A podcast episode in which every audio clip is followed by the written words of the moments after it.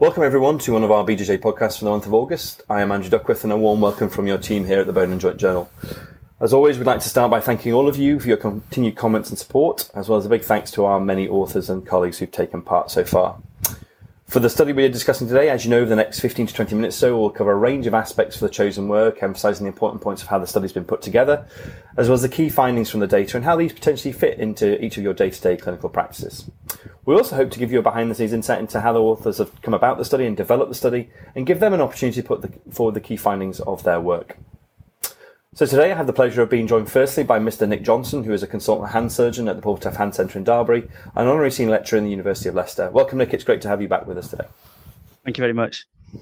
Nick is joined by his co-author, who really needs no introduction. It's Professor Joe Dias, who is the Professor of Orthopaedic Surgery in Leicester, and who is a real Goliath in the area of scaphoid fracture research, which we're discussing today, amongst other things. Joe, it's great to have you back with us today. I really take, appreciate the time. Thanks for asking me, Andy. Nick and Joe are here to discuss their study entitled The One Year Outcome of Surgery Compared with Immobilization in a Cast for Adults with an Undisplaced or Mini Displaced Scaphoid Fracture, a meta analysis of randomized controlled trials, which has been published in the August edition of the BJJ. And the aim of this study was to conduct a meta analysis to evaluate up to date evidence from randomized controlled trials in order to compare the effectiveness of the two treatment strategies for undisplaced fractures or minimally displaced fractures, which is two millimeters displacement or less. So, Nick, maybe you could start up and give us a brief introduction to the study and also maybe some background to some of the current literature in the area, maybe some of the RCTs that, that we're going to they're going to be included in the study. Thanks, Andy. Yeah, so as you just mentioned, we wanted to conduct an up to date evaluation of the evidence. As I'm sure everybody knows, there's been lots of papers comparing operative and non operative fixator treatment of scaphoid fractures with, with varying results, but also the Swift study has recently come out, which is the, the largest, the best RCT in this field. So we wanted to look at that evidence all together and see how that changed things. As I mentioned previously, there had been quite a lot of work looking at the subject, and we had seven randomized controlled trials that we identified and included in our study.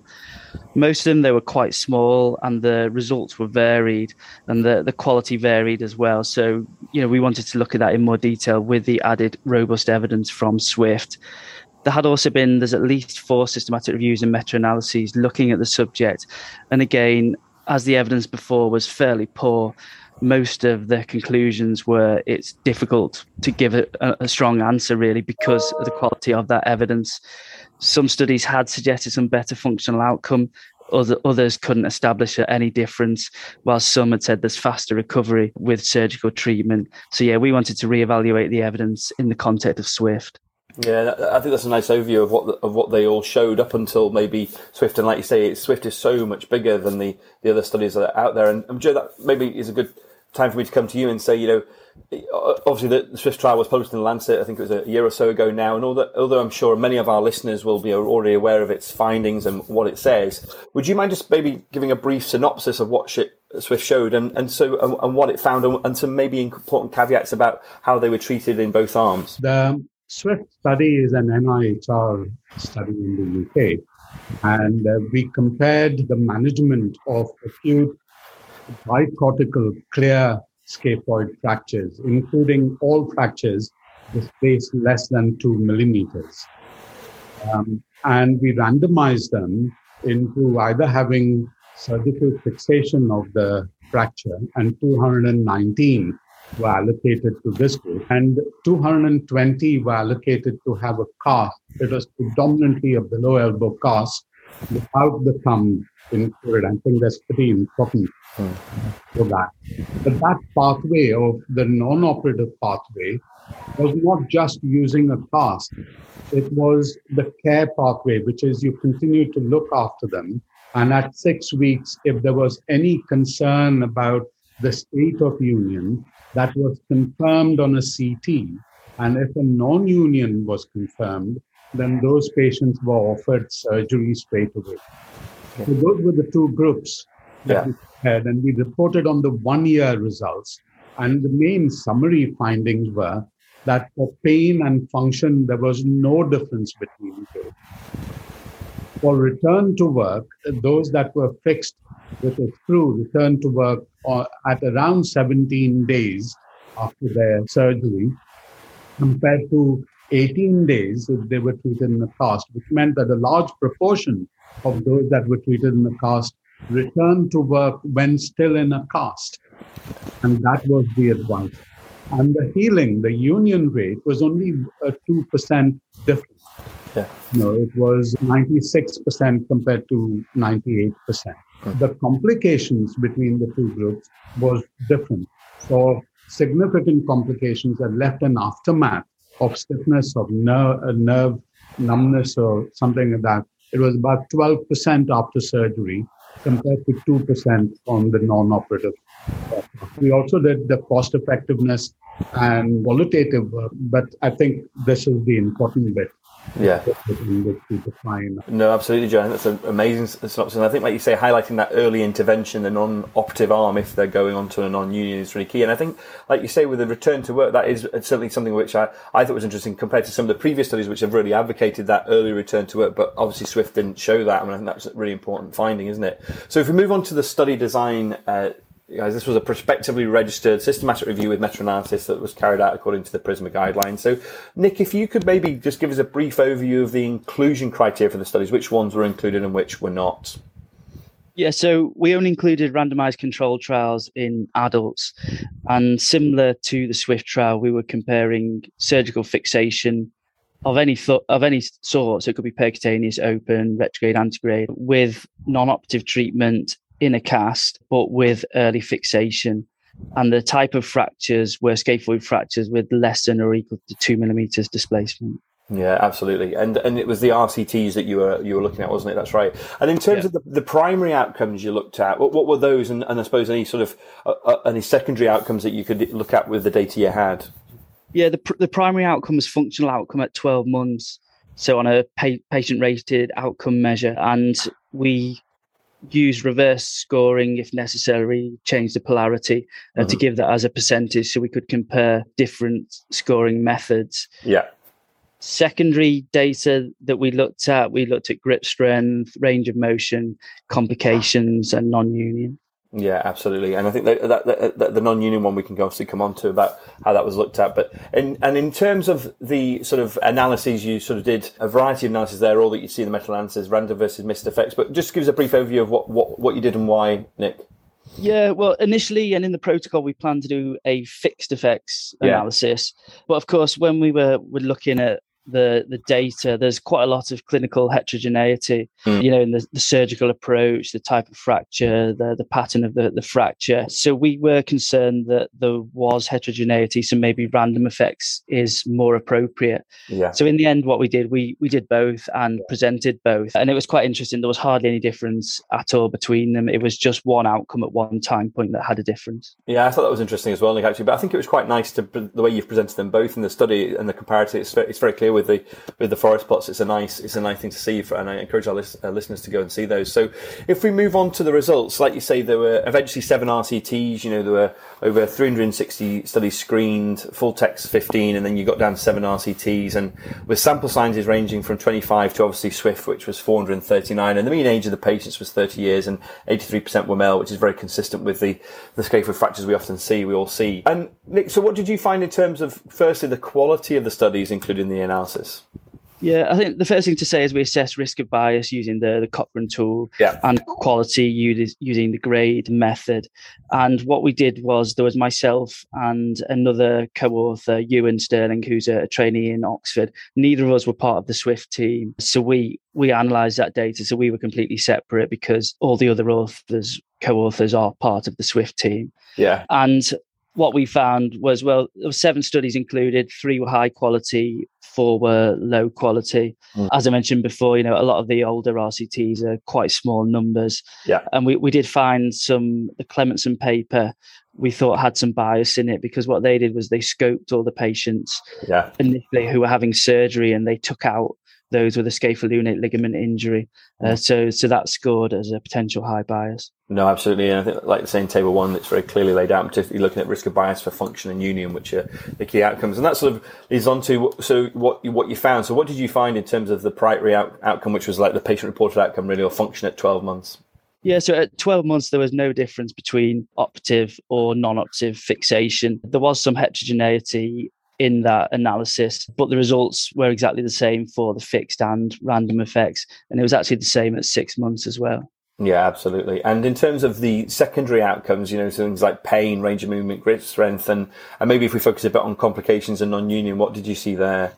Yeah, so pain was no difference at either time point. Range of motion and grip actually did have a significant difference at six months, but not at 12 months. But when you actually look at how much the difference was, it was a really small effect size. Yeah. So it wasn't much at all. I think it was 5% and 6%, Yeah. uh, something like that. So whether that's clinically significant, you know, Yeah. potentially not. Uh, the other thing to think about is this the six months time point. We actually had some studies that we included that the data was collected actually quite a bit earlier than that, 16 weeks. So we kind of we grouped it. It was the nearest time point around six months. So Yeah. There would be some patients that really hadn't been out of the cast for very long at all. So that may have influenced those results. Yeah. Non-union, the early non-union did favour surgical fixation, but again, it was very small difference.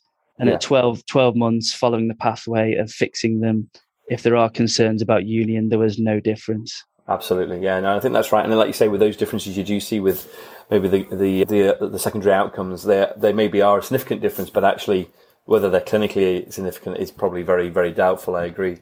So if we sort of put all that into context, guys, that's a really nice overview of, of, of the results of the study, and I think very really clear. And it's you know it's the strengths of the, the the work is really clear to me. You know, prospective setup, very sound analysis performed. It uses the latest evidence and robust methodology to really provide some very useful information, I think, and draw all that data together that we have out there. And, you know, the study has found no difference at one year in functional outcome for these undisplaced or misplaced scaphoid waist fractures. And we should emphasize they are waist fractures that the, the, the studies looked at and whether they're treated with surgery or not. With a complication rate that obviously would be higher, slightly, slightly higher in surgery. And, and I think very importantly also is to highlight sort of that although the rate of non-union was higher after normative treatment, it, it actually has a very low risk overall of occurring at one year. So, Joe, if I came back to you, what do you feel are the key messages? You know, was there anything that surprised you about the data? And I suppose, what do you feel the limitations of the data are out there despite all? I think that overall the messages are consistent. There have been a large number of uh, systematic reviews of the same number of studies. And they all come with slightly different flavors Mhm. depending upon how you extract the data. So we were very meticulous. You know, we mitigated all the biases by having independent reviewers and all that. But, but like all systematic reviews, particularly in our specialty, trauma and orthopedics, we are dependent upon very low numbers. Mhm. And therefore, becoming meticulous in how we do it is an important way of doing it. But we need to recognize that there is a whole number of limitations. In this systematic review, there is a problem. And, and the problem is that we are synthesizing data where patients were recruited in the 1990s. Yeah. 30 years span and the way we address and advise patients in that time has changed. I'll give you one example. The casts that we used for the non-operative arm were hugely different. One of the studies used an above elbow cast with the thumb included, and Yeah. that is hugely disabling. Yeah. Even a scaphoid cast is disabling. So the different casts that were used change the impact on, on the patient and therefore would translate to different functional outcomes, particularly at the early time points. Hmm. The, the other thing that was a limitation in all this is the ways that we identify union or non-union, because most of the studies, apart from Clementsen and uh, the SWIFT study, identified the state of union on X-rays. Yeah. And we know that radiographs are less good than CT. So again, trying to synthesize data from radiographic assessment of union versus CT assessment of union, it creates, it creates a lot of variation. The advice that we give our patients is now the advice is use your hand as much as possible, avoid wrist movement because it's wrist movement that will cause mobility at the fracture. All that has changed, and all those create limitations in how we synthesize data. The other thing about most of these studies that we synthesize is that they do not tell us what happens in the long term. Yeah. So the long-term consequences, particularly with regard to arthritis or penetration of function or the impacts of injury, and we don't know any of those.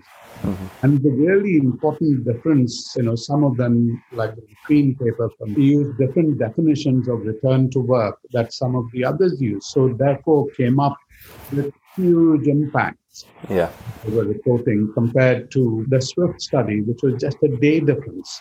Yeah. And I think all those need to be borne in mind that at the end of the day, this synthesis involves also imputation and adjustment of data in order to put it all together. And I think all those are limitations of synthesizing data.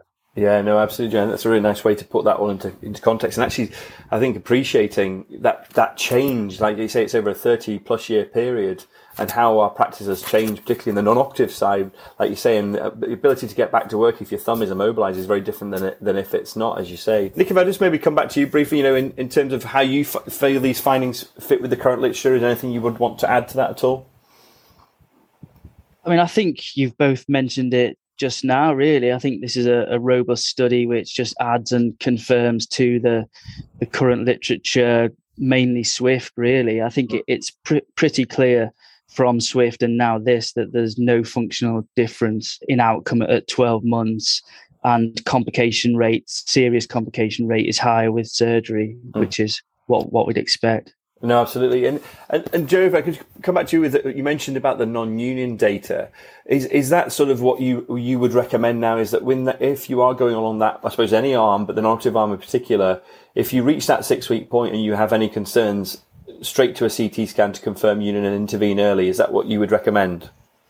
Absolutely. If you've got any doubt about the state of union, and the doubt could just be that there's a faint lucency across, yeah, then resolve that doubt. Yeah, and uh, and that was the failing of some of our earlier studies, where we classified as a non-union, which subsequently proved to be a partial union. Yeah, yeah. The studies that were in the first decade of the 2000s used that. So we don't know whether they were reporting partial union or non-union. Non-union, absolutely. So, but the recommendation is very clear. You, you resolve the doubt and they fall into just two groups. It is joining, in which case you continue to protect the risk but restore function, or it is not joining, in which case you go and you fix it. You intervene, yeah, absolutely. At less than 10% of all the papers. Absolutely, absolutely. And Maybe just to f- finish off, I'll, I'll, maybe ask you both the question, maybe slightly controversial. So, do you offer percutaneous fixation now? I'll maybe start, go to you, Joe, first. Do you offer percutaneous fixation to any patients acutely now? I think I think fixation is a tool in our in our armory as trauma surgeons. And when we are faced with a situation where fixation will give us an important and clearly identified benefit, yeah. do fix it isn't about not fixing. Yeah. It's about using the tools that we have. Let's just give you three examples where we could consider immediate day one uh, decide that fixation is appropriate. Mm. all these examples are uncommon. Mm. So the first is if you've got a transscaphoid perilunate dislocation and there's a complete, completely unstable proximal carpal row, mm. then fixing it changes stability early. Mm-hmm. There is a clear identified benefit. The second is a sort of a relative indication is when there are multiple associated fractures. Yeah. For instance, a shattered, shortened distal radius uh, fracture that you're fixing, and you also have a scaphoid fracture. Yeah. Then fixing the scaphoid fracture there would make complete sense. You're there in any case and uh, the risks that you're exposing the patient to, the patient is being exposed to in any event. Yeah. So, and it, uh, it becomes logical. And then the third group is fractures that are displaced over two millimeters. Uh, there's no evidence that you fix them or you don't fix them, but the logic would dictate that these are going to be displaced and more more unstable injuries. And although they account for only around 4 to 5%, mm. the proportion of acute scaphoid fractures, that would be the other group that you might consider whether or not to fix and have a more detailed conversation with the patient. With the patient, yeah, yeah. That's a, that's a really nice way to think about those three those three categories. Anything you'd add to that at all, Nick, in terms of your practice but they still couldn't, you know, use their wrist for heavy activities or anything because the bone's not healed. And now you've if you've changed at all.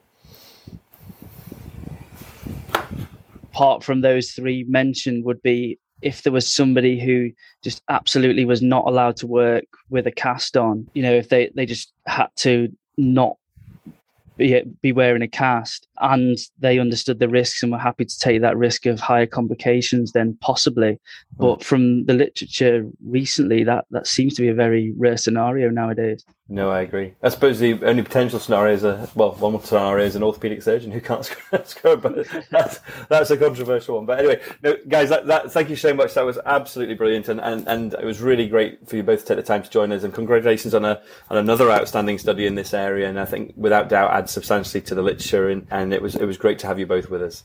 And to our listeners, we do hope you've enjoyed joining us, and we encourage you to share your thoughts and comments through social media and like. Feel free to tweet or post about anything we've just here today. And thanks again for joining us. Take care, everyone.